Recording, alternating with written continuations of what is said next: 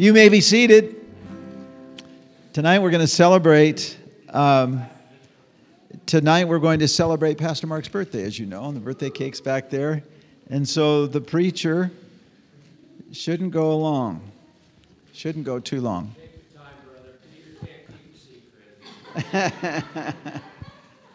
All right. Well, let's just endeavor to be led by the Lord. Amen. I want to thank you, myself, for Mary and me. We are refreshed.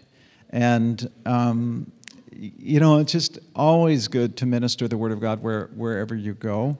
But in some places, you uh, are ministered to and, and refreshed. And that is true here. It's just like a refueling stop for us. So we, we really, really have enjoyed it. it it's been fun, okay? That may not sound like a spiritual word, but it's been fun. I want to talk to you tonight about a woman of the city and a blind Pharisee. He wasn't physically blind, but he was uh, morally blind and uh, blinded by his own self righteousness. In Luke chapter 7, we have this passage beginning at verse 36. Uh, but I want to just give you a quick preview of the whole chapter because uh, the Lord inspired, the Holy Spirit, of course, is the divine author of the word, but he inspired Luke to record this entire chapter as he did and uh, in the order in which he did. And I want to just look at it very quickly. I'm not going to read the whole chapter, I'm going to skim this a little bit and um, uh, just, just to highlight the main passage. So, in the beginning of the chapter, we have the healing of the centurion's servant. And you know that Jesus was on his way to the centurion's house when the centurion said, Lord, don't trouble yourself. I'm paraphrasing, okay? I'm not just reading this. Uh, uh, don't trouble yourself. I'm not worthy to have you come under my roof. Just say the word, and my servant will be healed. And Jesus marveled. Uh, he said, I have not, uh, I tell you, not even in Israel, in Luke 7 9, not even in Israel have I found such faith. Uh, and um, when those who had been sent returned to the house, they found the servant well. Then, so the, from there, from the healing of the centurion servant, we go to this little town, Nain, and Jesus encounters a fu- funeral procession. The um, only son of a widow has died, and they're carrying him to his burial. When Je- Jesus encounters this group, he stops the procession. He tells uh, the mother, he says, Do not weep. He says, Don't weep. Don't weep. And he says to the, to the, to the corpse, it says, He spoke to that corpse and said, Young man, I say to you, arise. And the dead man sat up and began to speak, and, and Jesus gave him to his mother. Interesting phrase, uh, verse here, verse 16. Fear seized them all, and they glorified God, saying, A great prophet has arisen among us, and God has visited his people. There's an awakening of faith. The, these things were not done in a corner. People knew about the healing ministry of Jesus. Uh, people believed in him. They were following him. Many, many people believed in him. Uh, then in verse 18, though, we, we have John the Baptist who's in a time of trouble and his faith is wavering. So he sends some disciples to, to Jesus and says, Are you the one who is to come, or shall we look for another? I mean, John's just cutting it right to the chase there. And the response of Jesus to this question is it's pure Jesus. It's just so um, typical of the Lord. Did, did, did the Lord say, Yes, I'm the one to come? No, he doesn't say, Yes, yes, I'm the Messiah, I'm the one to come. He doesn't say that. He says, he says to the guys that have come, He says, um, uh, the scripture says, In that hour he healed many. He healed many people of diseases and plagues and evil spirits and on many who were blind, he bestowed sight. And so this is what the answer Jesus gives to them. He says, Go and tell John what you've seen and heard. The blind receive their sight, the lame walk, lepers are cleansed, and the deaf hear. The dead are raised up, the poor have good news preached to them, and blessed is the one who is not offended by me. So Jesus is provoking John the Baptist to faith. He's not just giving him the answer, he's making John uh, work for it in a little bit, exercise his own faith. John, what have you seen? And on the basis of these things that John has seen, uh, the conclusion John is going to come to is that this man is deity. This man is God. This man who's going about and doing these things is a great prophet, and God has visited his people. And then Jesus begins to talk to the crowd about John the Baptist, and he points some things out about them, about him in, in um, uh, first of all, verse 20, verse 30. Uh, let, us say verse 29. When all the people heard this, the tax collectors too, they declared God just, or they justified God, having been baptized with the baptism of John. But the Pharisees and the lawyers rejected the purpose of God for themselves, not having been baptized by him. Now, that is in the chapter for a reason. We're coming to one of the main sections of this chapter, but it's not by accident that Luke uh, makes this identification about the Pharisees and lawyers in contrast to those that are believing in Jesus. The centurion, the Gentile, he believes. The, the, the, the people at the funeral procession uh, for the son of the widow of Nain, they believe. They believe he's a great prophet, in fact, which is a, a word we'll see later in contrast. Eh, later, he's a great prophet, and God has visited us. Uh, John the Baptist, we know, was persuaded by the evidence, and Jesus tells this. Uh, uh, I don't know what you'd call this story where he says, What shall I compare the people of this generation? What are they like? They're like children sitting in the marketplace and calling to one another. Uh, they're playing a game. Uh, this is a children's game. And it, it shows you, as, as one scholar said, this shows you how, what a man of the people Jesus was, that he was in tune with the nursery rhymes of the children. What they're doing is they, they play wedding and they play funeral. These are big events in a small town uh, in the first century you know, in, in Israel. This is what children would do. These are, these are big happenings, and so they play wedding and they play funeral. But here in this, this, this story, I don't know if you'd call it a parable, Jesus is relating what the children do. They call to one another and say, Well, we played the flute for you and you didn't dance. We, we invited you to play wedding. You didn't want to play wedding. We sang a dirge and you didn't weep. We, we played funeral and you didn't want to play funeral. And the idea is that uh, John the Baptist comes and telling people to repent, and they didn't want to hear John the Baptist. And then Jesus comes, and they say, "Well, he's eating and drinking with sinners," and uh, you know they didn't want to hear Jesus. Jesus was coming with a message of repentance and forgiveness, and they didn't want to hear John. They didn't want to hear Jesus. They just didn't want to hear. Now we come to the what I consider the main event here in this chapter, and we'll read this. One of the Pharisees, okay, so referencing the Pharisees before, one of the Pharisees asked him to eat with him. And, uh, and he went into the Pharisee's house and reclined at the table. And behold, a woman of the city who was a sinner, when she learned that he was reclining at table in the Pharisee's house, brought an alabaster flask of ointment and standing behind him at his feet, weeping, she began to wet his feet with her tears, and wiped them with the hair of her head, and kissed his feet, and anointed them with the ointment.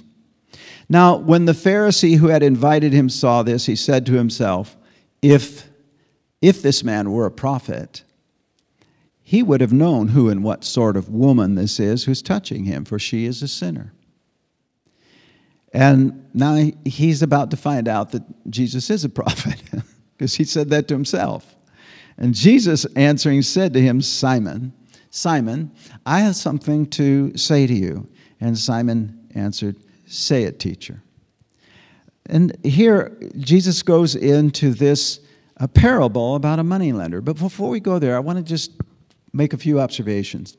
First of all, you, you have to wonder why did Simon invite Jesus to his house. He obviously did not believe in Jesus. He did not believe he was a prophet. Apparently, he's one of the Pharisees that has rejected the counsel of God.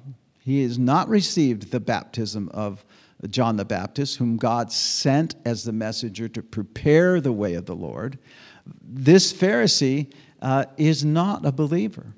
You don't say, if this man were a prophet, he would know if you really believed he was who everyone else was saying, saying he was. So, in contrast to the centurion, in contrast to the widow of Nain and the people in that funeral procession, he doesn't buy it. He's not buying in. And um, secondly, this is some kind of dinner party, okay? And uh, I, I get this, you know, living on the equator, what these homes are like. I mean, they're not like uh, construction up here or in most of the lower 48. They'd have open uh, areas that, you know, because the temperatures in the, in the summer are, are nice, and this is accessible to the public. And actually, it was not uncommon for uh, people to show up at a dinner party like that. They're not one of the invited guests, they're not eating, but they would come and watch. It's something to do, you know, in a, in a small town. And so it's not unusual that this woman of the city, who was a sinner, it's not unusual that she would show up at that banquet.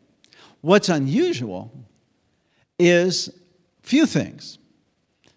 Number one, um, she's crying and loudly.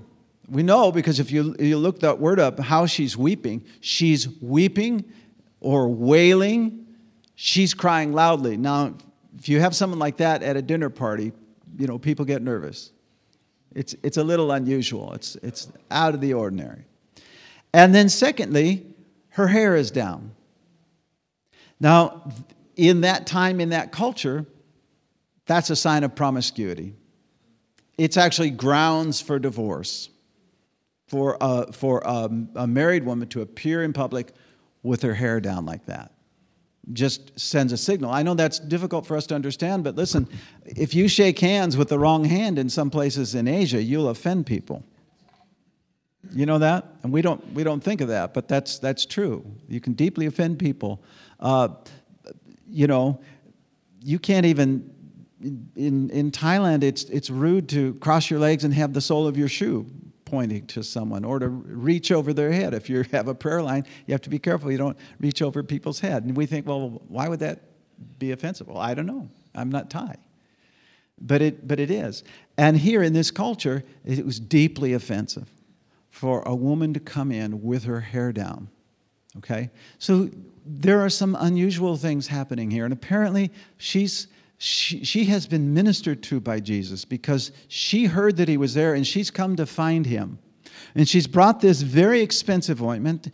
Most people estimate this, this ointment probably would have cost a year's wages. And, and you do have to wonder where she got the money to buy this ointment. But she's been changed. She has been profoundly changed. And if she did buy that ointment with her earnings, she's doing the only thing a, a born again person could do. She's pouring it out on the Savior. All right. And the other thing that I think is interesting here is that you know the, the way they had banquets there they'd have they would recline on a couch and their head would be toward the table. Their feet would be extending away from the table. So that's why his feet are accessible to her. And she comes up. It's not premeditated that she's going to wash his feet with her hair. She comes up and she begins to weep. She begins to weep loudly. And and you know, I, I imagine sobbing. She has been so affected by the gospel. She has been profoundly, fundamentally changed. I, I like to call this message changing deeply. What changes a person deeply? I think many of us can think back to the day when we first I don't know whether we found God or He found us. When He, when he got a hold of us, you remember that? Something changed you. And, and, it, and it wasn't people, it was the Spirit of God working through the Word of God. And it changed you deeply, turned you inside out. There's people in this room, you, ch- you changed your whole life and dire- direction and careers and course of life because of, a, of an encounter with the Lord Jesus Christ. And how we long for people to have that experience, where they're not just coming and, and, and doing things by rote, doing Christian, you know, Christianity by the numbers, you know, painting by the numbers, but there's a spontaneous outflow of love and change and true uh, renewal in, in a person's heart. And this, that's what's happened with this woman. She's done such a, a 180. It's just remarkable. That just doesn't happen by chance. And she's, you know, later Jesus tells her, Your sins are forgiven. And he refers that, you know, she loved much because she, she, she's been forgiven much. We'll read that. So this has happened, uh, you know, very, very likely it's happened before this dinner party, and she wants to pour out her gratitude upon the Lord Jesus. It's not premeditated, but she's so moved. And you know, if the gospel doesn't touch your heart, it hasn't touched you. Our gospel has to affect people, it has to be visceral, it has to be get them in, in the heart. And, and the, the, the, the deepest need, the most profound need of humanity worldwide is to hear these words I forgive you. Forgiveness is God's love language with the human race. Herein is love, 1 John 4.10. Herein is love. I, I, I, like to elaborate on that. This is love, not what you think is love. This is, this is my idea of love, God says. Here is love. Not that we loved God, but that He loved you. And then He tells us how. In the very next few words, He tells us how, very concretely. Not that we love God, but that He loved us and, and sent His Son to be the propitiation or atoning sacrifice for our sins. Guys, that's God's love language to us. And it reaches to the root of our being because fundamentally, deep down, the human race is lost, is alienated from God, separated from God, and the only lifeline that will save a human being is to be saved through the blood, to be forgiven. And this is a story here about being deeply changed by being deeply forgiven. She's not, she's not premeditated. She hasn't planned this out, but she's so overcome that her tears are falling down on his feet. Enough tears that she can wash his feet and then wipes his feet with her hair. Again, she's just, she's beside herself. And, and everyone may be scandalized that this woman is there, but she doesn't care. I love that. I love that part. When, when God gets a hold of you and you are forgiven, you are free. You're free of people. You don't care what people think. You don't care how much they care. You're not dependent on them. You're free. She's free. Now, there's a lot to be said for propriety, don't get me wrong. I mean, I think we should dress modestly and conduct ourselves appropriately. But this dear lady's undone. She's unraveled. Her, her whole life has been turned, let's say, upside up rather than upside down. And she's just weeping, sobbing, and, and, and his tears are falling on his feet. And I can just see her, you know, she's like trying to clean this up, you know, with her hair. I mean, it keeps crying, and then she dries it off, and she takes this ointment, this very, very expensive ointment, and, and puts it on his feet. And I don't know if any famous painters, famous artists have ever uh, put this story on canvas, but in my mind, I can imagine this would make quite a portrait because you have these three outstanding characters. You have, uh, you've of course got the Lord Jesus there. Uh, you've got this woman who's beside herself, and you've got Simon. And I, I don't know what Simon looked like, but I imagine he had uh, narrow uh, eyes and t- tight lips, and and he's he's really you know he's a Pharisee. Pharisees started out well, actually. After the exile, they came back and they wanted to uh, you know, get people away from idolatry. And, but it's sort of evolved into, uh, uh, for many of them, I'm not saying this is true of all the Pharisees. Hey, Nicodemus uh, believed in Jesus. But, but for the Pharisees, ritual cleanliness was a big deal. Uh, keeping the rules. Keep the rules. And so we have this woman who's broken all the rules, and we have Simon who's kept all the rules. And uh, and it bothers him. It really bothers him that Jesus is letting her touch his feet. And that's why he says, if this man were a prophet, he would know what manner of woman this is who's touching him, for she's a sinner, which tells us a lot about Simon. Because uh, whatever sort of woman she is, he thinks he's a better sort of person.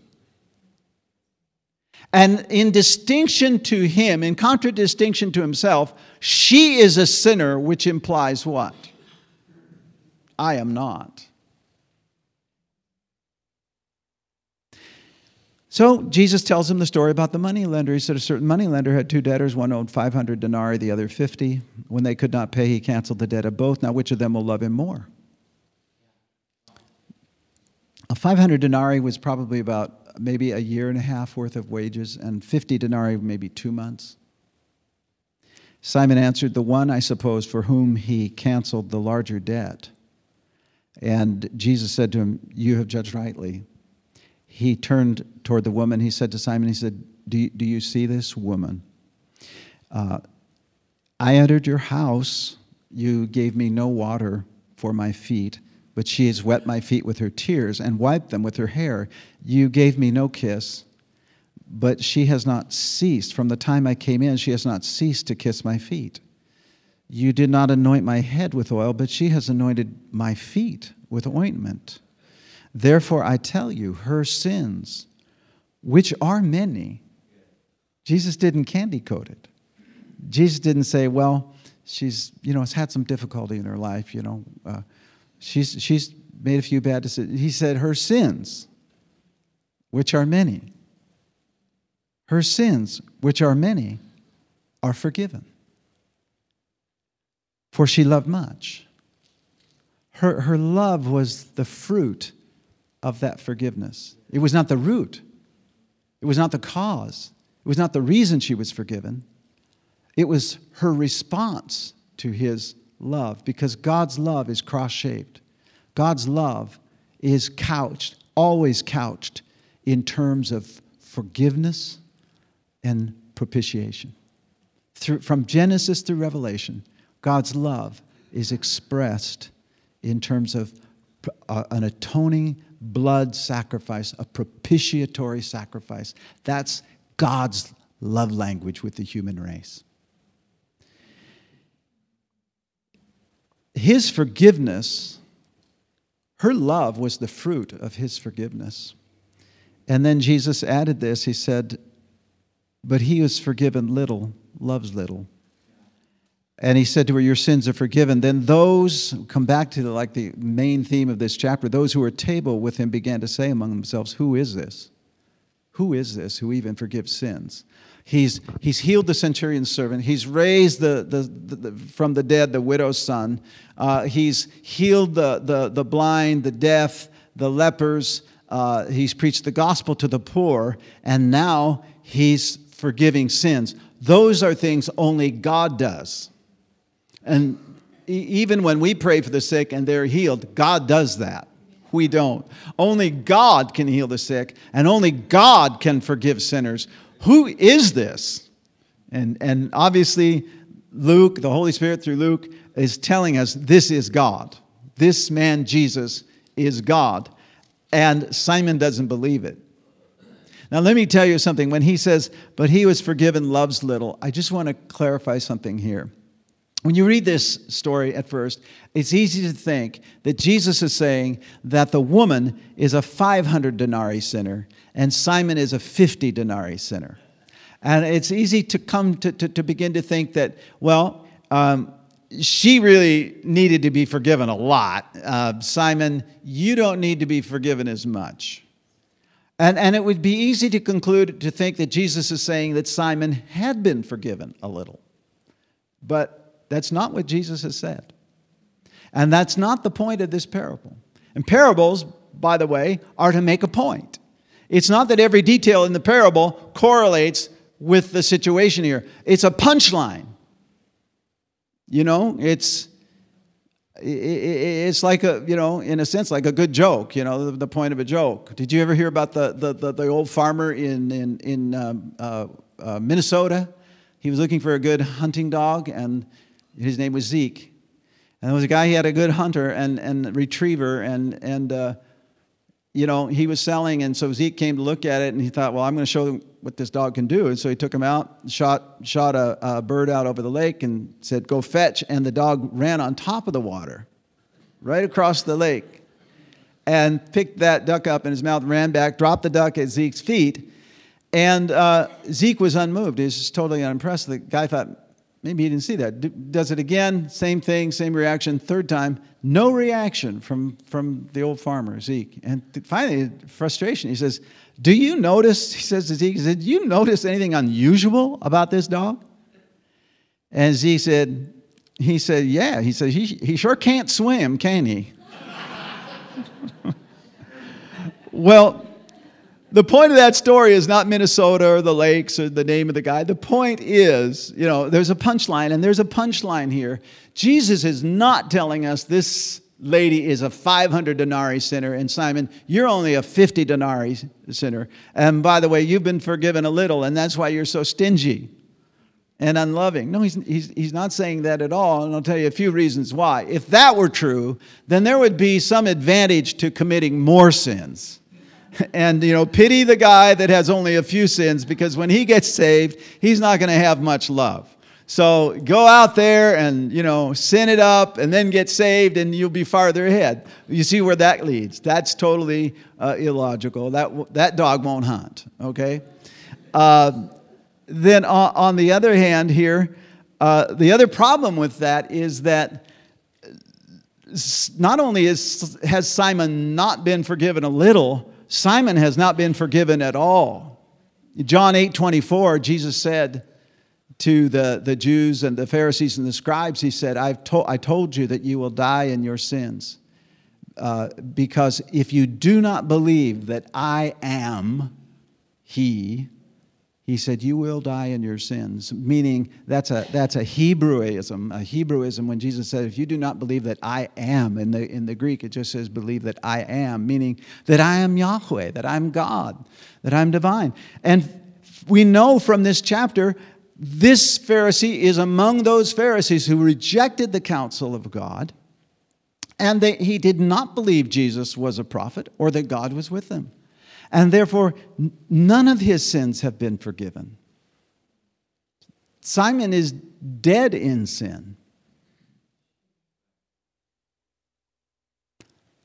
And what Jesus is saying is that profound forgiveness produces profound change. Yes, her sins are many. She's been forgiven much. And when a person receives that, that person loves much. But Simon can't go there because he hasn't received forgiveness at all. He just sees this woman and looks at her and has decided she's a sinner, I'm not. He's blind to his own peril, to his own condition, and, and cannot see the purpose of Christ coming. He cannot see why this man, why, why do I need this man? You know, if you play the wedding song, I'm not going to dance. If you play the funeral song, I'm not going to weep. I'm not going to respond to John. I'm not going to respond to you. Why do I need you? I'm not a sinner. I don't need you. I just called you to this dinner to check things out, to confirm my own suspicions.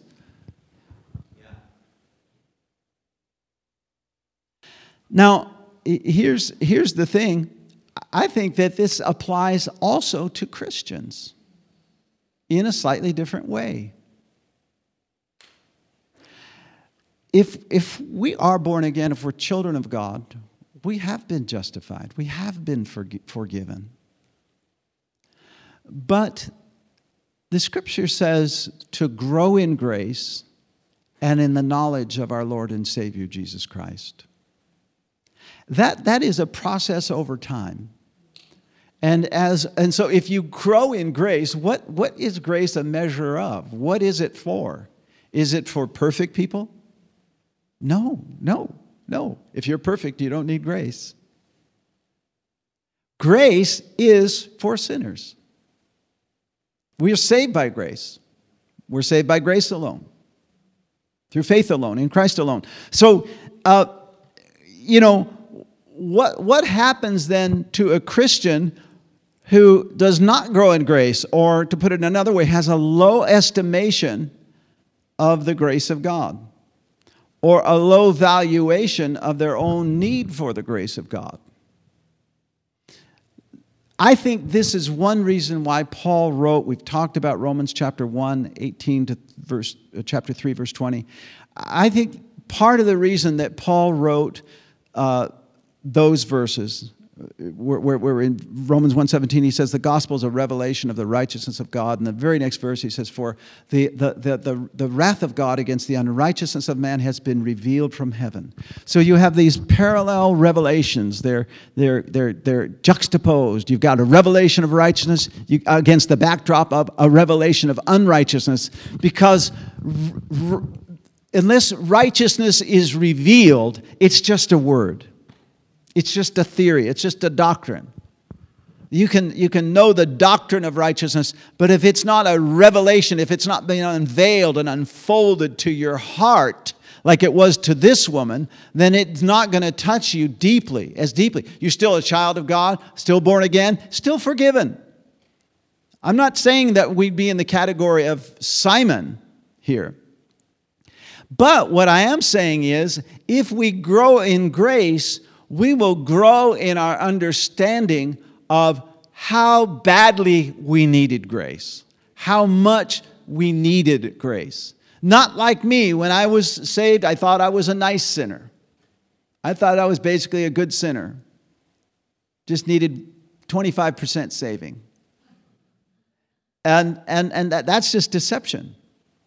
So Paul goes through this litany. The, you know, I, I, as I said, I call it a prosecutorial rant because he's going for a conviction against the human race to hold the whole world accountable and to shut every mouth.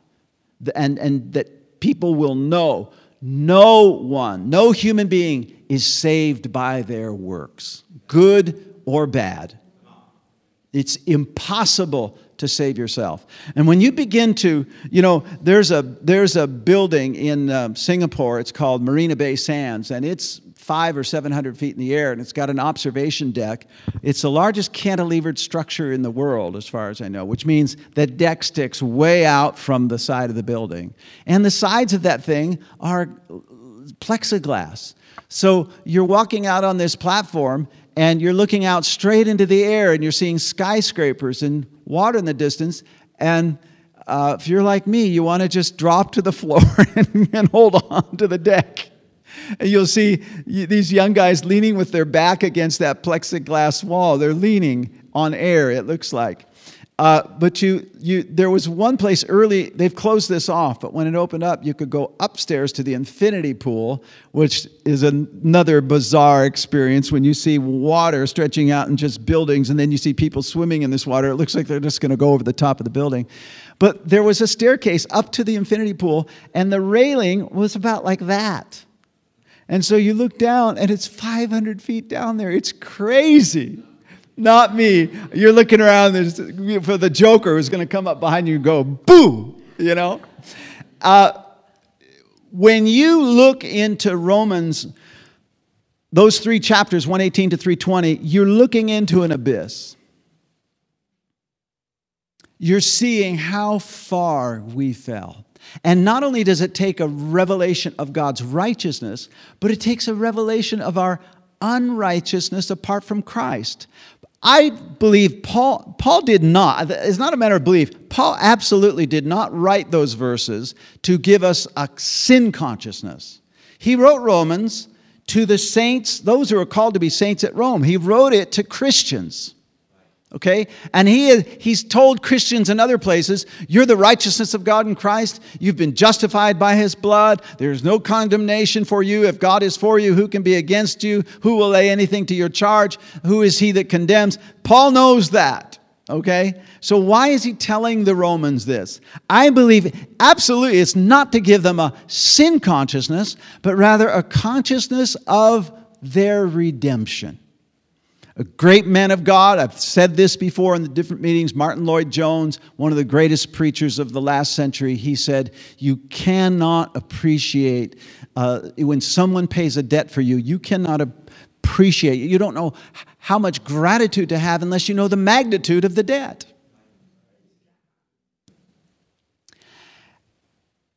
The people that are most profoundly affected by the good news are those who understand the bad news that they were set free from.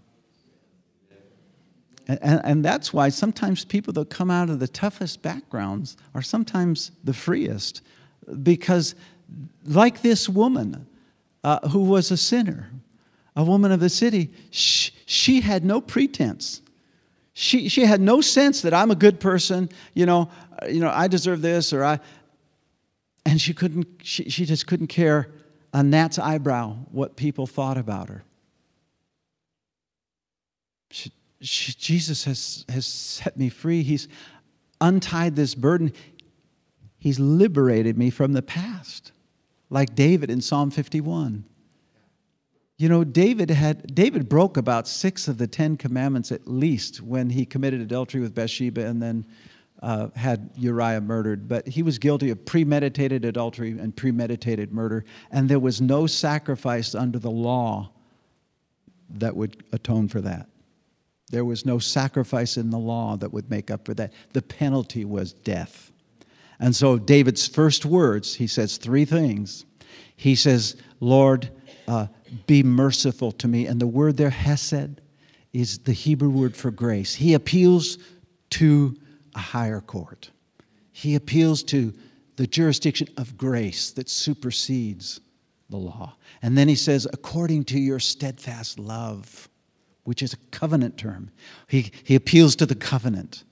He, and he says, blot out my transgressions according to, And one translation says, your motherly compassion, tender motherly compassion. Now, God is a He. Let us be clear about that. But He made women in the image and likeness of God. And when you talk about a mother's compassion, it's a reflection of God. It's tender, loving mercy. He appeals to grace, He appeals to the covenant and God's tender mercy. And He says, Lord, blot it out and purge me with hyssop. And Hebrew scholars tell us that what that means is don't just forgive it, but make it so it never happened. And there's a word that one scholar used. He said, literally, it means, you know, like you de ice a plane? Literally, he says it means de sin me, O God, unsin my transgressions. And then he goes on, he goes beyond that. He says, create create, that's something out of nothing, a new heart, and renew a right spirit within me. That's what David was tapping into. That's why David was a man after God's own heart, not because he lived perfectly, but because he tapped into the perfect love of God. And this woman did too, and we can too. I believe the more we behold in a mirror the glory of the Lord, the more we are transformed into the same image from glory to glory. And the glory of God was revealed first in the cross of Christ and the resurrection of Christ. And it will be revealed further in the coming of Christ. And then we're caught up with him and glorified with Christ. This, this woman had tapped into it. This is something Simon knew nothing about. So, for as believers, we're told grow in grace.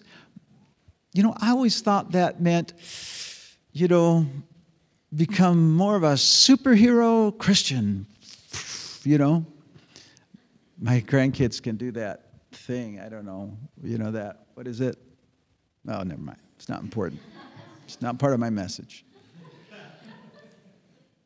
I, that's what I thought it was become more spiritual. And I, I understand now is become more dependent on the grace of God.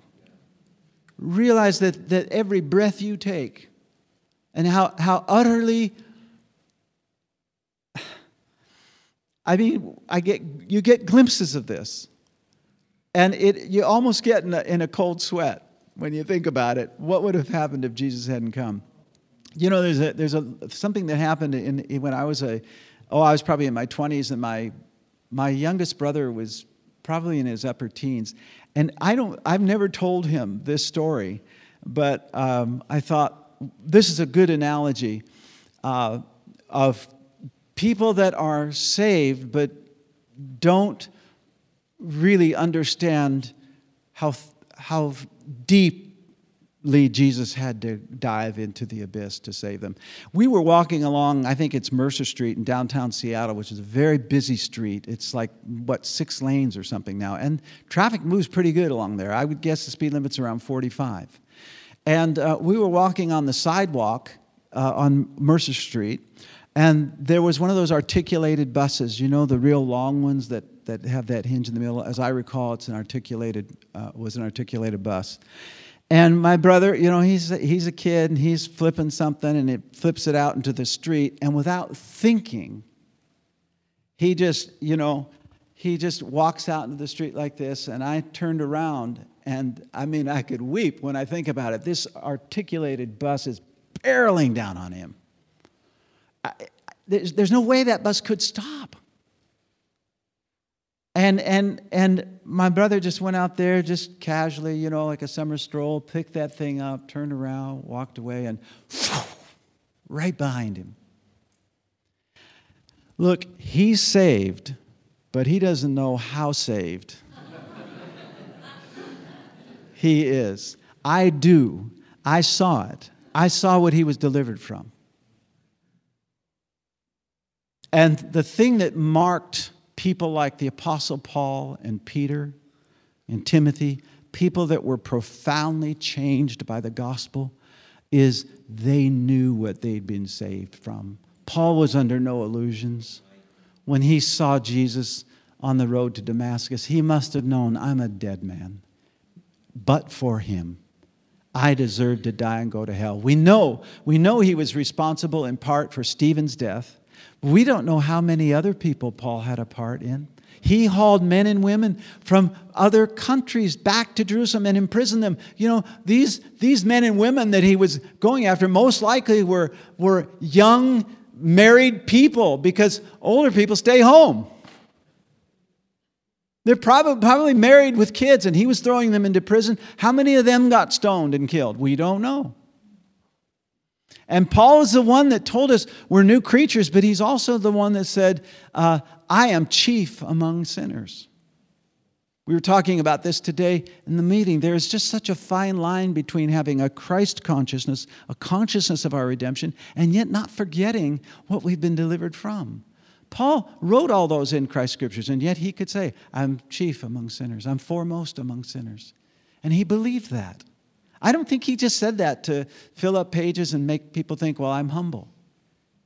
Any, any man of God you ever encounter, you'll hear them say things like that. I told you, I think last night, Martyn Lloyd-Jones told people, you know, he knew people had been impacted by his ministry, and he told one of his closest friends, You make sure that when I'm gone, they remember, I am, I am nothing but a sinner saved by grace and other great men of God. I was so encouraged as I read history and I see these brilliant Christians, I mean, Einsteins of the faith. And their testimony is the same. The closer I get to God, the more I realize how desperate I was. And, and, and not in a cringing, fearful, sinful way, but in a liberating way. They see this, look what I've been set free from. Through the grace of God. Something else Lloyd Jones said that uh, really st- sticks with me. He said the ultimate test of your spirituality is the measure of your amazement at the grace of God. Isn't that something? The ultimate test of your spirituality is the measure of your amazement at the grace of God. In other words, if you're saved and not amazed that you're saved, you might not know yourself very well. But thank God we can.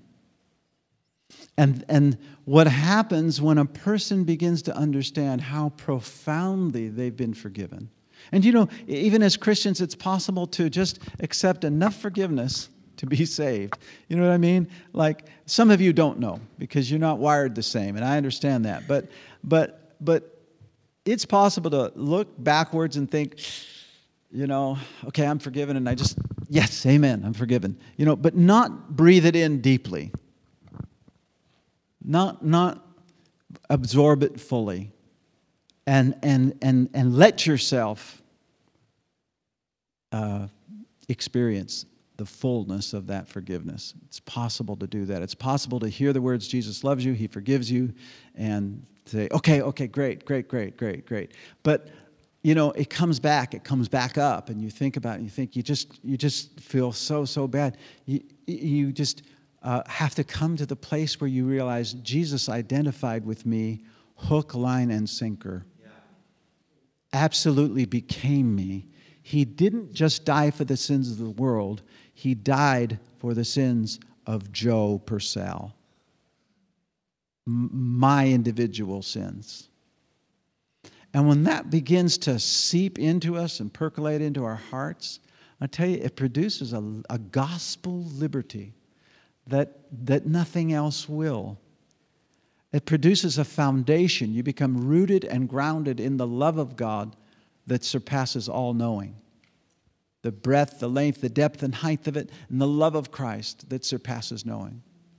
When we breathe that in, take it in, accept that, receive it, and understand, I was that man. But he forgave me completely, just like that woman. It is that deep forgiveness. You can be free to receive liberty and, and quit regretting the mistakes, the things of the past, because regret will not move the dial. It won't help. It won't. You just have to accept the fact He redeemed me, He, he saved me, and called me with a holy calling according to His own purpose and grace before time began. So if you think you've blown the ball game and, and all this, well, too late because he knew that before he saved you and called you and so on. Amen. Amen. Amen. Amen. Father, thank you again for the word of God and for this time together with these precious people. We thank you and praise you. And, and Lord, I think I can say this for everybody in the room. Lord, we would like to know the depths of your forgiveness more and more and more. Open our hearts, open our minds to understand our redemption and the liberty, the freedom that we have in Christ. In the name of Jesus, amen.